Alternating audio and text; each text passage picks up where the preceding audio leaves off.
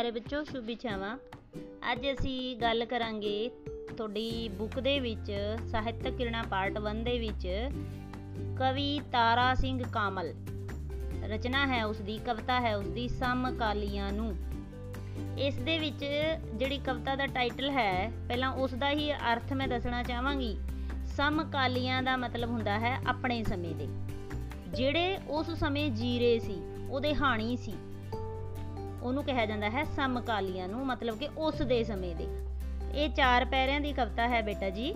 ਇਹਦੇ ਵਿੱਚ ਹੈਗਾ, ਕਵੀ ਕਹਿਣਾ ਕੀ ਚਾਹ ਰਿਹਾ ਹੈ ਸਮਕਾਲੀਆਂ ਨੂੰ, ਆਪਣੇ ਦੋਸਤਾਂ ਨੂੰ, ਆਪਣੇ ਹਾਣੀਆਂ ਨੂੰ। ਕਹਿੰਦਾ ਹੈ ਕਿ ਅਸੀਂ ਦੁਨੀਆ ਦੇ ਵਿੱਚ ਇਸ ਤਰ੍ਹਾਂ ਘੁਲ ਮਿਲ ਜਾਈਏ, ਜਿਵੇਂ ਪਾਣੀ ਦੇ ਵਿੱਚ ਪਾਣੀ ਮਿਲ ਜਾਂਦਾ ਹੈ। ਮਤਲਬ ਕਿ ਲੋਕਾਂ ਦੇ ਦੁੱਖਾਂ ਨੂੰ ਦੂਰ ਕਰੀਏ, ਉਹਨਾਂ ਦੀ ਭਾਵਨਾਵਾਂ ਨੂੰ ਸਮਝੀਏ। ਜਿਵੇਂ ਸੁਗੰਧ ਫੁੱਲ ਦੀ ਜਿਵੇਂ ਗੁਲਾਬ ਖਿੜਦਾ ਹੈ ਨਾ ਉਹਦੀ ਸੁਗੰਧ ਚਾਰੇ ਪਾਸੇ ਖਿੜਦੀ ਹੈ। ਕਹਿੰਦਾ ਇਸੇ ਤਰ੍ਹਾਂ ਦੁਨੀਆ ਦੇ ਵਿੱਚ ਹਾਸੇ ਵੰਡੀਏ, ਪਿਆਰ ਵੰਡੀਏ।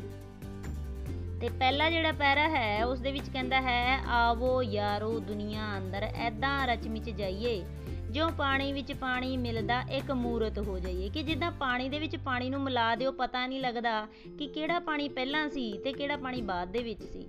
ਕਹਿੰਦਾ ਇਸ ਤਰ੍ਹਾਂ ਦੁਨੀਆ ਦੇ ਵਿੱਚ, ਲੋਕਾਂ ਦੇ ਵਿੱਚ ਇਸ ਤਰ੍ਹਾਂ ਰਚ ਮਿਚ ਜਾਈਏ, ਜਿਵੇਂ ਪਾਣੀ ਦੇ ਵਿੱਚ ਪਾਣੀ ਮਿਲ ਜਾਂਦਾ ਹੈ।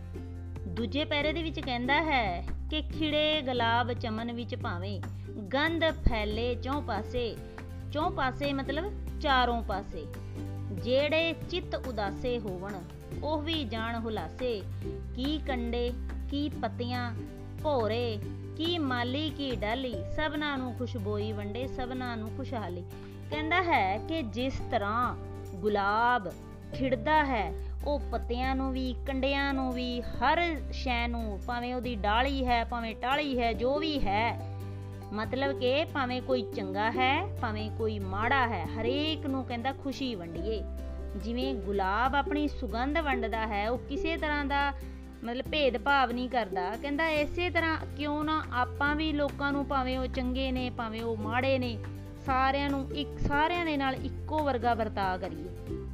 ਅੱਗੇ ਤੀਜਾ ਪੈਰਾ ਹੈ, ਉਹਦੇ ਵਿੱਚ ਕਹਿੰਦਾ ਹੈ, ਅਗਨ ਬਰਾਬਰ ਤਪਦੇ ਜੀ ਨੂੰ ਅਗਨ ਬਰਾਬਰ ਤਪਦੇ ਜੀ ਨੂੰ ਮਤਲਬ ਗੁੱਸੇ ਵਾਲੇ ਨੂੰ। ਜਾਂ ਇਦਾਂ ਵੀ ਕਹਿ ਸਕੋ ਕਿ ਉਹਨੂੰ ਬਹੁਤ ਗੁੱਸਾ ਚੜਿਆ ਹੋਇਆ। ਕਹਿੰਦਾ ਉਹਦੇ ਨਾਲ ਵੀ ਪਿਆਰ ਨਾਲ ਗੱਲ ਕਰੀਏ, ਚੁੰਮਣਾ ਜਿਹੇ ਦਿਲਾਸੇ। ਤੇ ਕਹਿੰਦੇ ਦਿਲਾਸੇ ਦਈਏ, ਜੇ ਉਹ ਦੁਖੀ ਹੈ, ਸਾਫ਼ ਨਰੋਏ ਲਿਸ਼ ਲਿਸ਼ ਕਰਦੇ ਕਲੀਆਂ ਵਰਗੇ ਹਾਸੇ। ਕਹਿੰਦੇ ਲਿਸ਼ ਲਿਸ਼ ਕਰਦੇ ਕਲੀਆਂ ਵਰਗੇ ਹਾਸੇ ਵੰਡੀਏ। ਜੇ ਕੋਈ ਦੁਖੀ ਹੈ, ਉਹਨੂੰ ਵੀ ਹਸਾਈਏ। ਲੈ ਜਾਏ ਲੈ ਜਾਏ ਆਪਣੇ ਨਾਲ ਸੁਗੰਧੀ ਤਰਲ ਸਰਾਂ ਦਾ ਪਾਣੀ। ਨਾ ਕੋਈ ਮੁੱਲ ਨਹੀਂ ਇਵਜਾਨਾ, ਨਾ ਕੋਈ ਮੰਗਣੀ ਮਾੜੀ ਕਹਿੰਦਾ ਕਿ ਇੱਕ ਖੁਸ਼ੀ ਕੋਈ ਮੁੱਲ ਨਹੀਂ ਮਿਲਦੀ। ਖੁਸ਼ੀ ਦਾ ਕੋਈ ਮੁੱਲ ਨਹੀਂ ਹੁੰਦਾ ਤੇ ਇਸ ਕਰਕੇ ਕਿਉਂ ਨਾ ਸਾਰੇ ਜੀਆਂ ਦੇ ਵਿੱਚ ਖੁਸ਼ੀ ਵੰਡੀਏ? ਜਿਹੜਾ ਚੌਥਾ ਪੈਰਾ ਹੈ, ਉਹਦੇ ਵਿੱਚ ਕਹਿੰਦਾ ਹੈ ਕਿ ਜੋ ਸੋਹਣਾ, ਸੋ ਜਗ ਨੂੰ ਦਸੀਏ, ਜੋ ਚੰਗਾ ਸੋ ਵੰਡੀਏ ਹਰ ਕੋਈ ਸਾਨੂੰ ਆਪਣਾ ਜਾਣੇ ਐਦਾਂ ਰਹੀਏ ਹੰਡੀਏ।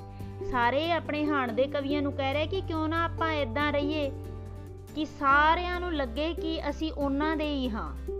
ਜਦ ਖੁਸ਼ਬੂ ਦਾ ਕਦੇ ਉਹ ਆਕਾਰ ਜਿਹਾ ਟੁੱਟ ਜਾਵੇ, ਉਸ ਵੇਲੇ ਇਹ ਤਰਲ ਸੁਗੰਧੀ ਹਰ ਬੁੱਟੇ ਵਿੱਚ ਜਾਵੇ। ਕਿ ਜਦੋਂ ਜਦੋਂ ਵੀ ਲੋਕੀ ਨਿਰਾਸ਼ ਹੋਣ ਤੇ ਅਸੀਂ ਆਪਣੀਆਂ ਖੁਸ਼ੀਆਂ ਉਹਨਾਂ ਨੂੰ ਵੰਡੀਏ, ਤੇ ਉਹਨਾਂ ਦੇ ਵਿੱਚ ਵੀ ਇੱਕ ਤਰ੍ਹਾਂ ਦਾ ਹੁਲਾਰਾ ਆ ਜਾਵੇ।